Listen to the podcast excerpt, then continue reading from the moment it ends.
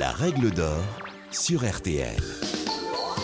Bonjour, c'est Julien Courbet. Retrouvez désormais chaque semaine l'inimitable règle d'or en podcast avec les avocats, les mêmes qui interviennent chaque jour dans Ça peut vous arriver sur RTL et M6. Que faire? Que dit la loi? Quel recours?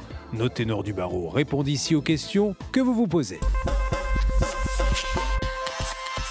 Tiens, un courrier qui ne me dit rien qui vaille. Une amende de 135 € et 2 points en moins sur le permis pour excès de vitesse. C'est plutôt fort de café, surtout que ce n'était même pas moi au volant à ce moment-là. Alors comment contester cette infraction? Maître Anne Cadoret vous livre ses conseils les plus avisés. Lorsque vous recevez une amende et que vous vous demandez comment contester une contravention, il convient de se reporter aux articles 529-10 à 530 du Code de procédure pénale qui définissent les modalités de contestation. Quel que soit le type d'infraction commise, la procédure de contestation d'un PV reste identique. Tout d'abord, vous avez 45 jours pour former une requête en exonération de l'amende forfaitaire.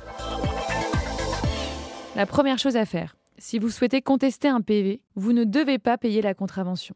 En effet, le paiement de l'amende entraîne l'extinction de l'action publique, la reconnaissance de l'infraction et le retrait automatique de points, ce qui empêche toute contestation ultérieure de l'infraction. Je tiens à attirer votre attention sur le fait que si vous décidez de contester une amende forfaitaire, vous ne pourrez plus bénéficier de la minoration accordée en cas de règlement rapide.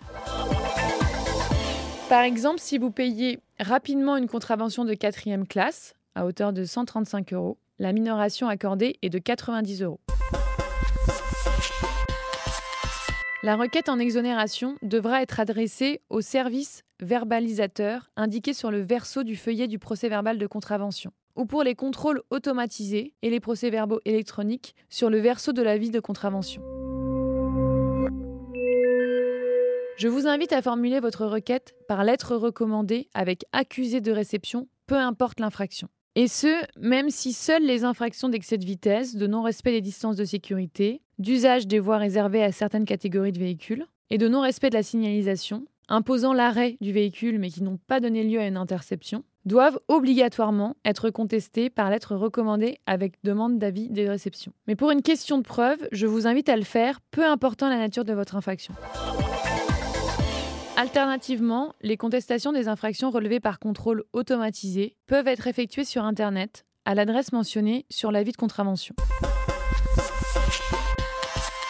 Toute requête en exonération devra nécessairement comporter sous peine d'irrecevabilité 3 choses. La première, l'original de l'amende forfaitaire, c'est-à-dire l'avis de contravention que vous avez reçu par courrier ou le procès-verbal de contravention établi par l'agent. Une lettre exposant les motifs de la contestation. 2e chose. Et la dernière, une consignation. Uniquement si un talon de consignation a été joint à votre avis de contravention et que cette dernière est obligatoire, selon votre cas, et ce sera mentionné sur les documents que vous avez reçus.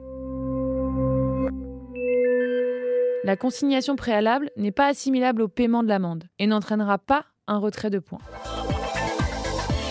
Je vous invite à conserver une copie de votre requête en exonération, ainsi que de l'ensemble des documents que vous avez communiqués, et bien évidemment de l'accusé de réception de votre recours.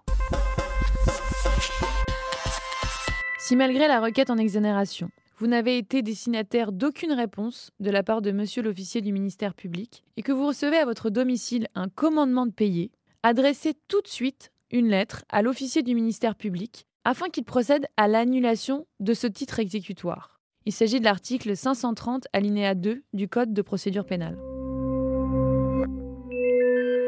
Dans les faits, sachez que l'officier du ministère public n'a pas compétence pour apprécier le bien fondé d'une contestation. Il ne peut que vérifier la réunion des conditions de sa recevabilité. Soit le ministère public va rejeter votre requête en exonération pour irrecevabilité, c'est-à-dire lorsqu'elle ne comporte pas l'un des 3 documents que j'ai mentionnés avant.